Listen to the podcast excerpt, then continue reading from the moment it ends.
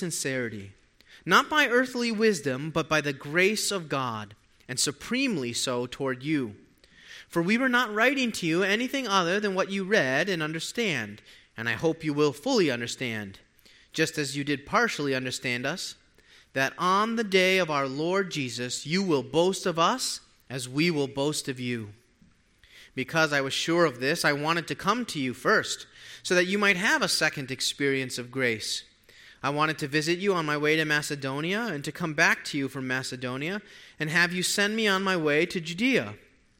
Was I vacillating when I wanted to do this? Do I make my plans according to the flesh, ready to say yes, yes, and no, no at the same time? As surely as God is faithful, our word to you has not been yes and no. For the Son of God, Jesus Christ, whom we proclaimed among you, Silvanus and Timothy and I, was not yes and no, but in him it is always yes. For all the promises of God find their yes in him. That is why it is through him that we utter our amen to, the, to God for his glory. And it is God who establishes us with you in Christ, and has anointed us, and who has also put his seal on us, and given us his Spirit in our hearts as a guarantee. But I call God to witness against me. It was to spare you that I refrained from coming again to Corinth. Not that we lord it over your faith, but we work with you for your joy, for you to stand firm in your faith.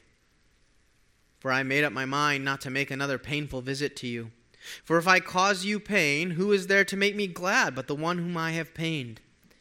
And I wrote as I did, so that when I came I might not suffer pain from those who should have made me rejoice. For I felt sure of all of you that my joy would be the joy of you all. For I wrote to you out of much affliction and anguish of heart, and with many tears, not to cause you pain, but to let you know the abundant love that I have for you. Let's set the scene. A new crop of false teachers was troubling the Corinthians. They were accusing Paul of being fickle, duplicitous, even. Paul is a shifty guy and he plays politics, and his letters are filled with doublespeak, and he does not back it up in person. Uh, they were kind of accusing him of being the ancient equivalent of a keyboard warrior. Well, you'll say some powerful things in writing, but you get in person and then you back off from it all. And you're just constantly trying to play the angles. You say what people want to hear, but you don't keep your word. Now, this morning, we're, we're, taking a longer chunk of Second Corinthians than we have the first two weeks. But that's because if we want any hope of following Paul's thoughts in the little sections, we really need to look at the big section. As we mentioned when we began this series, Second Corinthians is Paul's most personal and raw letter. And in our passage, you don't have a systematic argument for spiritual truth laid out the way you do in Romans or, or even much of Galatians. You know those parts of Paul's letters that are often difficult for us at, at the end, the personal greetings and the personal uh, interactions, those are often the most difficult for us to understand and, and interpret. Uh, Second Corinthians is like all, all that. It's all personal uh, communication um, with, with background that, uh, that's sometimes lost on us. And what we have in our passage, what we just read, is a, a personal defense that Paul makes a defense against the accusations, an appeal. Now, it's founded on deep truth, to be sure, but it's still personal and has lots of reference to this very highly specific uh, occasion. And so we have to track with that occasional nature of this whole exchange uh, and it's easier to do that if we look at it as a whole. We take the whole thing in one big chunk and understand what, what is Paul saying? What, what, what's going on? Uh, why is he saying what he's saying and, and how he's saying it? So, with these verses, we officially leave Paul's opening thanksgiving, and he spends time defending his ministry. You could call this whole section Paul's self defense. And we mentioned as we, we started, Paul's writing to a recently repentant Corinthian church, right? That's, that's the broad historical context, is there had been some problems with the church, but they had repented. They had turned around, and Paul is writing to a repentant Corinthian church. He's very happy overall with what's going on at their church. We know there was a particular individual who was challenging Paul, he was sowing division. But by this point, the Corinthians had disciplined the person in question and uh, things were restored. But there was this new crop of false teachers that were beginning to sow doubts about Paul's ministries, and they had all these various accusations. And Paul does address them more directly in the last four chapters of the book, but he still elects to open the letter with this basic defense of his conduct towards the Corinthians, his, his self defense. So we want to understand this discourse as a whole. Why is Paul saying what he's saying? What is he addressing particularly? What is he assuming? What's surprising about what he says? Because this is a long uh, initial passage, we're going to walk through the text bit by bit. We'll summarize each section uh, as we go, making sure we understand the individual parts. Then we'll close with three specific applications that we can draw from Paul's self defense in these verses one of the bullets in the gun that was aimed at Paul, one of the arguments against Paul, the person, was concerning this whole change of plans regarding his visit to the Corinthians. You'll remember, uh, we summarized this history, but Paul had planned a trip that would have involved visiting the Corinthians twice. He was going to visit them on the way to Macedonia. Some, there's some other stuff happening in his trip, and then he was going to visit them on the way back. And he had told them of these plans. You know, I'm going to do this. I'm going to come see you now, then I'll see you a second time. That's what I'm going to do on this trip. But Then those troubles with the Corinthians came up. And then there were some troubles elsewhere. And then Paul ended up only making one very painful visit, as he called it. And then Paul's critics were saying, look, he didn't keep his word. He said he would do this, but he didn't do it. He changed on a whim to suit his own interests. He doesn't really care about you, Corinthians. He only cares about himself. That's the general situation that Paul's writing into. Those are the charges that he's defending himself against. So now let's walk through this defense. Make sure we understand each part. We'll reread verses 12 and 14, 12 through 14. For our boast is this, the testimony of our conscience, that we behaved in the world with simplicity and godly sincerity, not by earthly wisdom, but by the grace of God, and supremely so toward you for we are not writing to you anything other than what you read and understand, and I hope you will fully understand, just as you did partially understand us, that on the day of our Lord Jesus you will boast of us as we will boast of you. And just in the immediately previous verse, Paul had asked the Corinthians to join hands with him in ministry by prayer, to pray for his ministry. So obviously, I'm going to ask you to pray for my ministry. You have to believe in my ministry. You have to believe that this is a fruitful, good thing. So now he grounds that request for them to pray for him by defending himself, by saying his conscience is clear. His conscience is clear regarding his conduct. He did not act duplicitously. He says, You can confidently join hands with me in ministry. My ministry has been honorable. That's what he's getting at by saying, with simplicity and godly sincerity. Simplicity here does not refer to his lifestyle. No, he, Paul did live a pretty simple lifestyle, but it's referring to his motives. His motives. Paul is simple minded uh, in the best sense of the term, single minded even. The truth of the gospel bearing fruit is what he is after in the Corinthians' lives. That's what he wants. And to that end, Paul had to apply wisdom in all his decision making that was not earthly and fleshly, but that was founded and built upon the grace of God, the truths of the gospel. And that meant that Paul would find himself often acting differently than the world would act, differently than what the world considers wise and proper. Paul rather briskly alludes to the fact that godly wisdom often looks quite different than worldly wisdom. Christians can't let what the world deems to be proper define how they act and behave. Just as an example, Proverbs says, Give to the Lord of your first fruits, then your barns will always be full. That's not sound financial advice according to any accountant. But that is wisdom built on the grace of God. And Paul is saying, You should expect that I won't be a carbon copy of what the world considers proper behavior. Because I'm building my actions for you on the grace of God, not the wisdom of the world.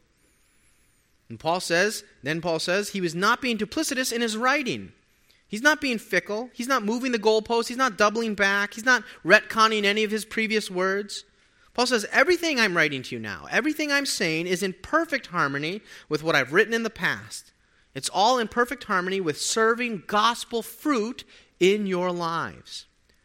You understood that at least in part, and I hope one day you will fully understand both my previous writings and my current letter in their proper context for what they are. They are a ministry towards you for your ultimate good, with the single minded purpose of serving you in Christ.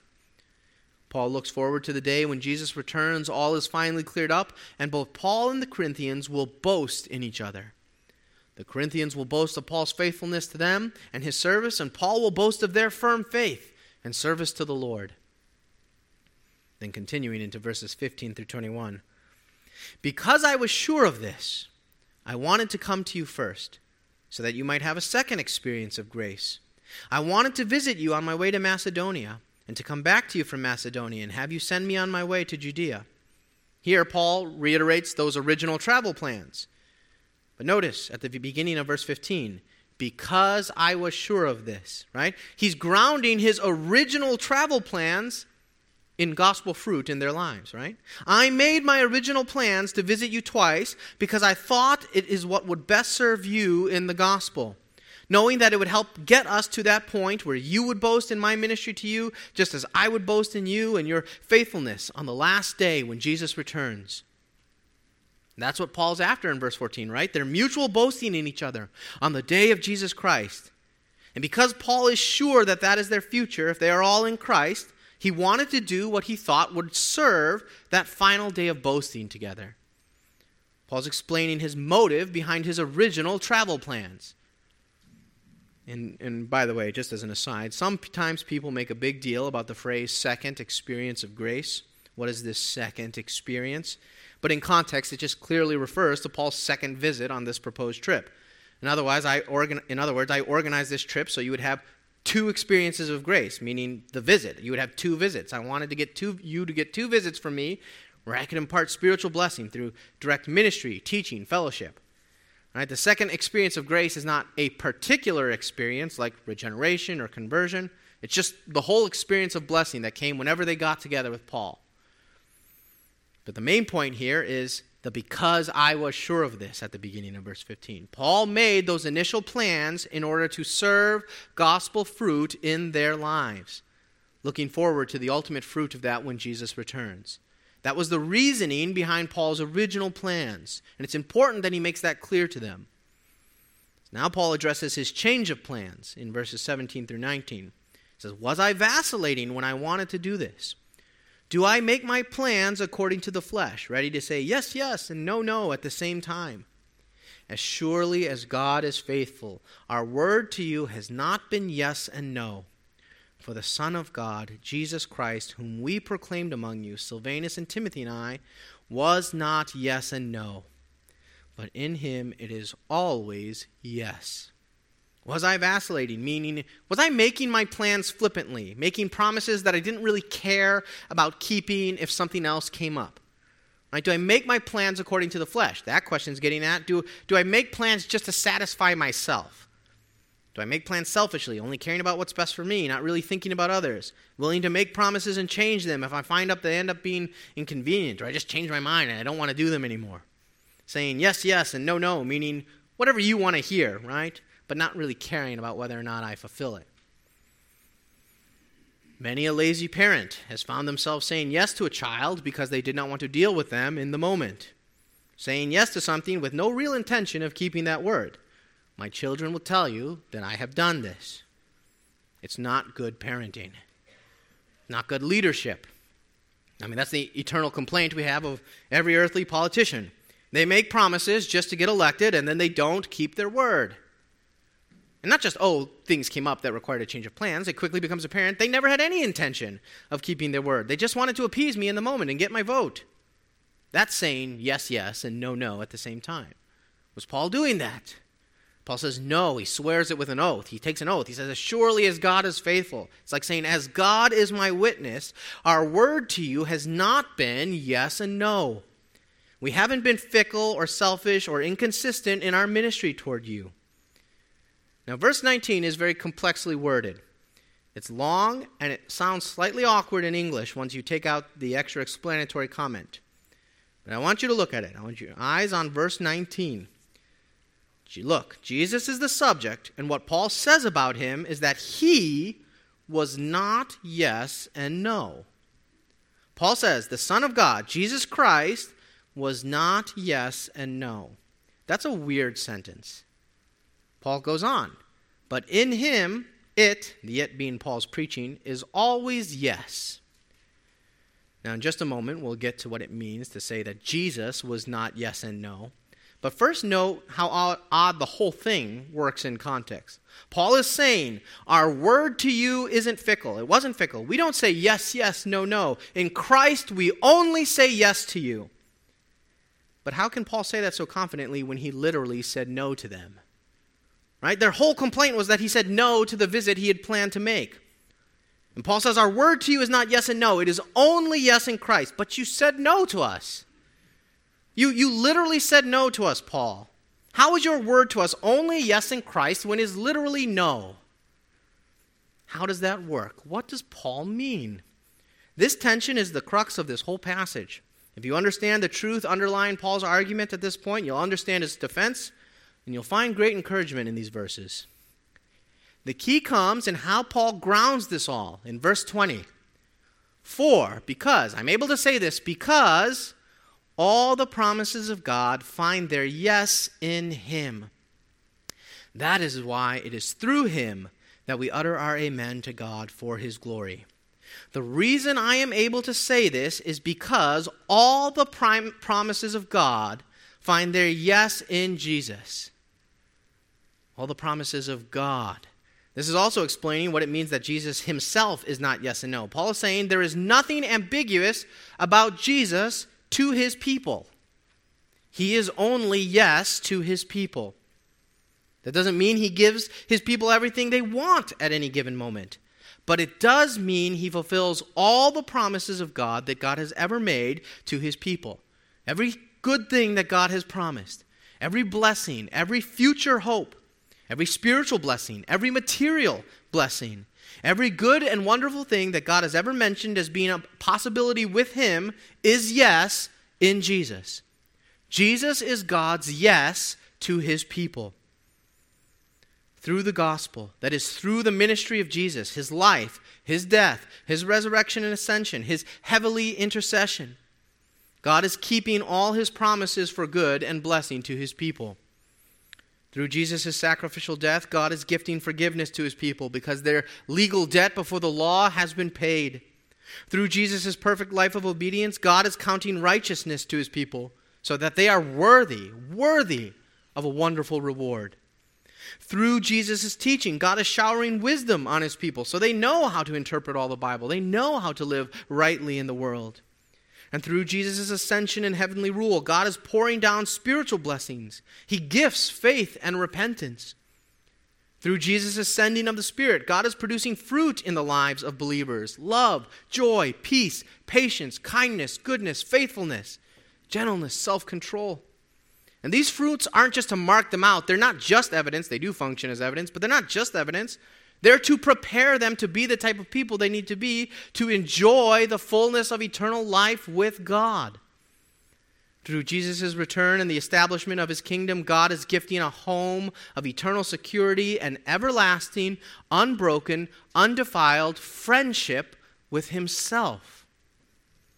Everything God has ever wanted to do for his people, every good gift he is doing for them in and through Jesus.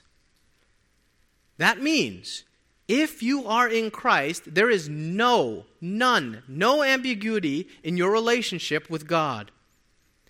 If you trust Jesus for your righteousness, if you acknowledge Him as Lord, God incarnate, the rightful King of the universe, if you have confessed your sins and admitted your need of Him, you are in Christ. And if you are in Christ, then there is no ambiguity in your relationship with God. That's what verse 19 means. Jesus himself is not yes or no. It's Jesus is only yes to you. If you wonder as you read the promises of God in the Old Testament, if you wonder whether God really wants what's best for you, if you wonder, will God really bless me? Does God really love me? Does he care about me? The answer is yes, yes, yes, a thousand times yes. If you believe in Jesus, you do not have to wonder about where you stand with God. He has provided everything for you to be confident. He wants to and is currently and will in the future shower you with blessing upon blessing. Now, this does not mean that God gives you everything you want in the moment. Because we're sinful and short sighted, we often want things that are bad for us. And you take the flip side of the parent child illustration I use. Parents, you know your kids often want things that are bad for them, but not in a way that is obvious to them, right? They don't necessarily understand why your no is actually better. We're like cosmic spiritual children. God sees the whole plan, but we see such a small part that sometimes we practically see nothing. But Jesus, the fact of the gospel, everything that Jesus is and does means that we can trust that all of God's no's serve his bigger yeses. All of the no's in the present serve his yes to all his promises. If I'm at the grocery store and, and Shadrach asks me, Can I get a candy bar at checkout? And I answer no because you have a tiny stomach and I bought a whole sheet cake and we're having it tonight with friends and I don't want you to spoil your appetite and miss out on the joy of cake eaten together with loved ones in mirth and celebration, which is much better than a candy bar eaten alone in your car seat. That's not really a no, that's a yes. All of God's literal no's are only technical no's. We might not be able to see exactly how it will work out in the long run, but just as our children often don't understand our good purposes, so we can trust in Jesus that God does have good purposes and he will keep all of his promises to us. God, will you heal me of this cancer?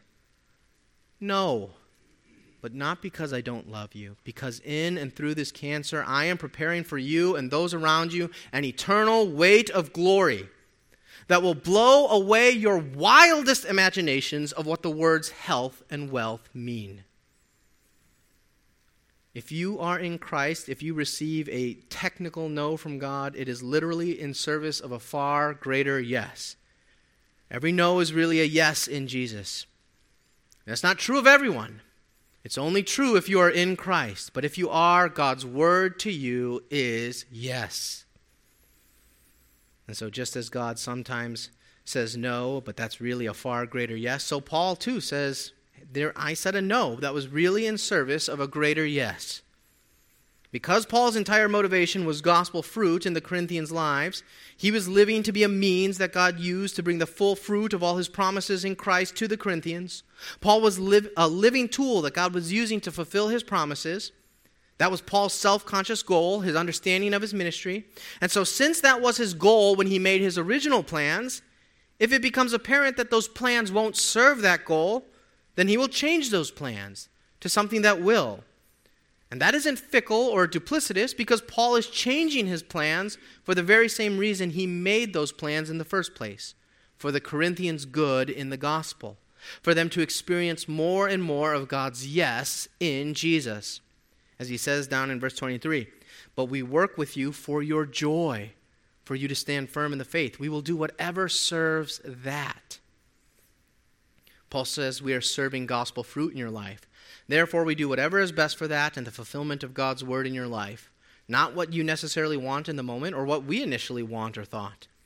Paul the Apostle was still a man. He didn't know the future, he didn't know all things. He changed plans when circumstances arose that made his previous plans not what was best for the Corinthians' fruit in Christ. Paul says our word changes because we're not inexhaustibly wise and knowledgeable. Even the Apostle Paul changed plans when he saw that his initial idea would not be best for gospel fruit in their lives, and thus be a means of God's ultimate yes in their lives. That's what he wanted. He wanted to be a means of God's yes in their lives through Jesus, a means of them experiencing ultimate blessing in the new heavens and new earth through their knowledge of and relationship to Jesus. Paul wanted to serve their following Jesus, and he would do whatever he could to help them towards that end, to help them follow Jesus. And in that, Paul was therefore consistent, even as his outward plans changed. And Paul concludes this particular thought with a fourfold description of God's work in their lives. Look again at verse 21. And it is God who establishes us with you in Christ, and has anointed us, and who has also put his seal on us, and given us his Spirit in our hearts as a guarantee. Now, verse 21 contributes to Paul's presentation two, two ways. He lists a number of these blessings that God has already given, particularly the Spirit, who is the guarantee, the down payment, the proof that the rest of the blessings are coming. But verse 21 also emphasizes the shared aspect of these things. Both Paul and the Corinthians have experienced the Spirit. And this should give the Corinthians some perspective on Paul's intent.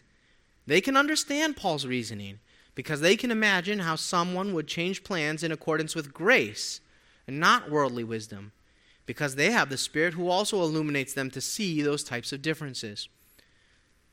Paul is appealing to that shared experience. And then in verses 23 all the way through chapter 2 verse 4, Paul that goes on to explain the specific reason that he did not come. Right? He explained the general reason was to serve them, to serve gospel fruit in their lives, to be a part of God's yes to them, the bestowal of ultimate heavenly blessings. And now Paul explains his reasoning for why his change of plans does that, why it was better for them. How did the change of plans ultimately serve the Corinthians? Verse 23 But I call God to witness against me. Again, invoking an oath. It was to spare you that I refrained from coming again to Corinth. Not that we lord it over your faith, or in other words, in order to not lord it over your faith, but we work with you for your joy, for you to stand firm in your faith. It was to spare you, meaning I judged that there would have been unnecessary pain, and things would have only been made worse if I visited you in person before our last visit was resolved. As he mentions, I made up my mind not to make another painful visit to you. For if I cause you pain, who is there to make me glad but the one whom I have pained? His last visit was rough. We don't know all the details, but apparently there was the one troublemaker in the congregation who was guilty of sinfully attacking Paul. And though it seems that the majority of the congregation seemed to side with Paul, they didn't take any action. Right? They, they agreed that this person was sinning quite egregiously, but they, they weren't doing anything about it. And this was supremely disappointing to Paul and was unhealthy for the church. So when he came, he challenged them, right? Uh, eventually, originally, he just wanted to visit, bless, disciple. And he came, and there's this big issue he has to deal with. And he came, and he challenged them to discipline the offender. That's never an easy conversation, right? You have a problem, you need to do something about it. And they bristled against that while Paul was there. And Paul left the visit with things unresolved, right? Paul and the Corinthians went to bed angry. You can imagine there were probably many difficult conversations, awkward personal interactions, tear inducing nights. It looked like the church wasn't going to listen and act on Paul's counsel.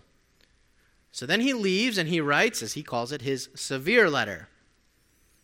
And he explains I wrote as I did, so that when I came, I might not suffer pain from those who should have made me rejoice.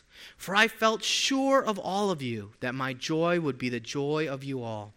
For I wrote to you out of much affliction and anguish of heart and with many tears, not to cause you pain, but to let you know the abundant love that I have for you. Paul reasoned that another in person visit wouldn't help.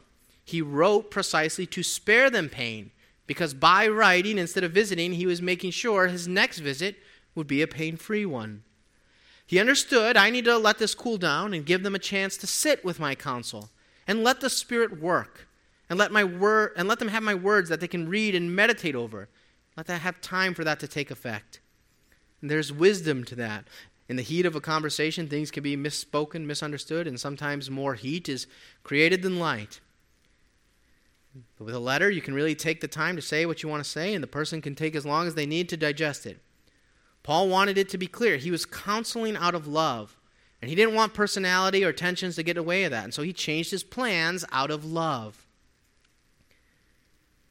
Not that we lord it over you, or, in order to not lord it over you, Paul says. He's calling attention to the leadership model that he's following.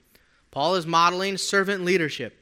He didn't come and say, Listen, I have the authority as an apostle, so you have to obey what I say, submit, do it. He didn't attempt to beat them into submission and potentially cause a big church split. Instead, he explicitly leads by example, by a, a wooing with the word. Now, he is stern to be sure. It's, it's a severe letter, right? Paul can be very stern in his words. But he let them sit with it, digest it, let them be won by the word, and he trusted them to the Spirit. He didn't feel like he needed to be the Spirit and badger them into submission. He trusted the Spirit to work through the word in their lives. And notice this wonderfully convicting and encouraging juxtaposition. Paul says in verse 3 of chapter 2 I felt sure of all of you that my joy would be the joy of you all. In other words, I felt sure that we would end up on the same page, that we would take joy in the same thing. I was sure. I had confidence that you would do the right thing, that you would understand me, and that we would have mutual joy together. I was confident in that. Paul says he was confident that he would have shared joy with them, and yet in the very next breath, he says in verse 4 I wrote to you out of much affliction and anguish of heart, and with many tears. They were causing him affliction, anguish. Those are not, that's not a small word. Anguish and tears. So Paul says he was sure, he was confident that they would have mutual joy together when the Corinthians did the right thing, but these people were presently causing him affliction, anguish, and tears. Isn't that wonderful? Isn't it wonderful that in Paul's relationship with the Corinthians, in affliction, anguish, and tears, he could have confidence in Christ that they would have mutual joy? Isn't it wonderful that just because a relationship is hard or painful doesn't mean it isn't going to end in mutual joy? Paul could at the same time be brought to tears because of what was going on between him and the Corinthians while still holding on to the confidence in their mutual future joy. Confidence that came precisely because they were both in Christ, both recipients of the Spirit, both heirs of all of God's yeses to them in Jesus. All right, so that's the basic gist of Paul's defense. Now, to close our time, we will consider three direct applications to us, three things we can draw from this defense based on what Paul has had to say. Number one, Humbly accept God's no's by keeping in mind his yeses to you in Christ. God has a plan for redeemed humanity that he has been building and working on from the very beginning and it is achieved and will be fully consummated for every single person who trusts in Jesus Christ. We heard the passage from Genesis this morning. God promised Abraham land, seed, blessing, land, fruitfulness, and blessing. He promised him a place to live, and he promised to live there with him, to fellowship with him, and for him to be fruitful in that. God is keeping that word. He is building a place where he will live together with his people in the fullness of joy, abundance of life. The gospel, yes, is a message about us escaping God's wrath for the sins that have incurred that rightful wrath, but it's not just a message about escaping wrath. The gospel is a message about restoration to the blessing God has always intended, abundance beyond current human comprehension. You will literally need a glorified brain to understand God and the goodness of life with God that you will one day enjoy. You can't even handle it now. As Paul says in Colossians, what we will be is a mystery, meaning like we, we can't even understand it yet. That good plan, God's plan for all of redemptive history, God's purpose for humanity, blessing, fullness of life, is the critical context you need to interpret every single no that you receive to your desires in this life, from the mildly inconvenient ones to the unbearably painful ones. In Jesus, God has said yes to all his promises. The weight of glory of those promises that are yours surpass anything that you could think you would want now. That does not mean the no's won't hurt sometimes, even very, very badly. But it does give you critical context to help you press forward, to encourage and equip. And it is the reality. God's word to you in Christ is yes. There is no good thing, nothing there is not a single good thing that God will ultimately withhold from you. And any temporal withholding, even to the point of death in this life, is God preparing for you and everyone else to best enjoy the glorious future of life together with Him. Spend time meditating on the promises of God. Spend time studying them so you can understand them, at least just a little bit, in their biblical context. A promise misunderstood and misapplied is often just an occasion for more grief. You know that from your children. You said you did this. Not really, you just didn't understand. But a promise properly understood and properly applied is hope in the midst of grief. Let your mind wander to the streets of New Jerusalem with sanctified imagination. And when your comprehension hits a wall because you can't imagine what it will be like, Trust in the hope that one day God will give you a sanctified mind, a, literally a new physical brain that can handle all the incomprehensible goodness. Number two, you serve that future in each other's lives. Love and serve each other, specifically by serving the gospel future of your fellow church members. Serve their joy, and that means serving in a way that will help them stand firm in the faith. Right? That's what Paul says in verse 24. We work for your joy, for you to stand firm in the faith. Right? You see the pairing? It's a juxtaposition. Those, are two, those two things are synonyms in Paul's mind. The joy of the people sitting next to you in the pew is dependent on their sit, standing firm in the faith. So serve that. Don't serve their flesh. Don't serve them so that they think well of you. Don't serve for your own glory and esteem. Serve in ways that help each other stand firm in the faith. Encourage, rebuke, admonish, teach, correct. Give yourself to coming alongside each other, to help prop each other up as we walk the Christian faith together. Where some of the means that God chooses to use to help each other persevere toward the end? To that end, you need to know the faith. As you meditate on the promises of God, you share those meditations. As you apply the Word of God to your life, you wrestle together with others on how to do that. The best thing you can do for your friends here this morning is to know your Bible as best you can and actively yourself try to apply a biblical worldview to all your endeavors. That prepares you to come alongside someone and work for them to stand firm in the faith. You cannot st- help someone stand if you're lying on the ground. If you want to steady someone, you need to have your feet firmly planted on the ground. So, not just for your own comfort, but for the joy of your neighbor, know the word and how to apply it. And that will mean letting biblical wisdom guide your relationships. So you subordinate your physical your, your finite wisdom to God's sovereignty and his biblical wisdom. Subordinate the prevailing attitudes, the popular wisdom, the feelings of the day to biblical wisdom. Often, the gospel and faithful application of the gospel will be totally at odds, completely 100% against popular wisdom, current culture. It's not, it, it won't always be diametrically opposed, but often it will. And be prepared for that.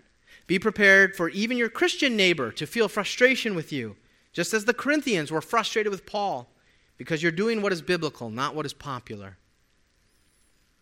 And serve humbly following the example of Paul and ultimately of Christ. Paul was patient. Paul was patient with the Corinthians. That was hard, right? We, we heard uh, when we summarized the whole thing at the very introduction to this series that Paul, he, he cut another trip short because he wanted to meet up with Titus to hear how it was going with the Corinthians. Like he couldn't get it out of his head. It was extremely stressful for Paul, and yet he was patient. He did the hard thing, the hard thing for their sake. So be willing to serve humbly and do the hard thing for your brother. Right? Let's say you've read and you've really digested Psalm 119.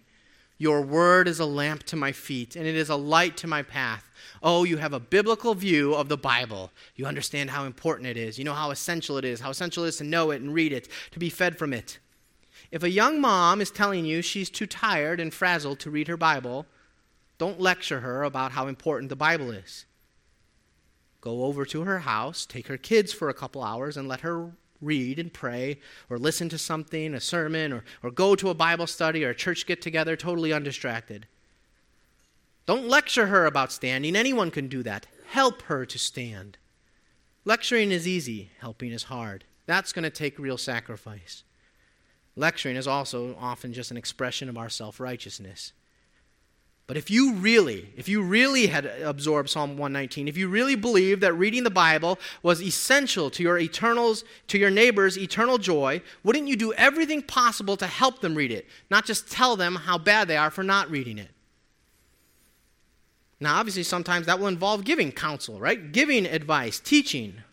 But guard yourself against self righteous laziness that is really just self glorification and not helping your brothers and sisters to stand. And finally, as a specific example of going against popular wisdom, our last application love people that cause you much affliction. Have gospel hope for those relationships. Today, the world tells you to abandon people that cause you hardship, right? Our culture, by and large, glorifies an extreme form of selfishness at, at like the popular level. Right? This glorification of selfishness, like you don't use that language, you don't use selfishness, but it's couched in the language of self care, right? Remove toxic people from your life. Remove those who aren't your cheerleaders. Remove those who don't help you to live your best life in the moment. Cut them out. You need to look out for number one. I'm just, just 30 years ago, looking out for number one would have been the attitude of the bad guy in the movie. But today, looking out for yourself first is the hero, right? The person who's taking care of themselves. And listen, the people in this church will not always be your cheerleaders. Now, there is encouragement to be found here. There is joy in these walls. But sometimes there will be affliction. If not affliction from the world, but from each other. Sometimes there will be friction and disagreements, sharp and serious. Sometimes the friend sitting next to you will cause you anguish. Sometimes you will shed tears because of someone you have covenanted to live together with in the bonds of Christian fellowship. Sometimes the people in this room will make you cry, not tears of joy, tears of sorrow. Love them anyway. Love the people who cause you much affliction. Don't give up on them, but have gospel powered hope. The same Jesus that died for you died for them. The same Spirit that you have, they have. The Holy Spirit who has gifted you faith, who convicts you, whom you detect working in your very imperfect and still sinful heart, is also at work in the hearts of your neighbors here this morning.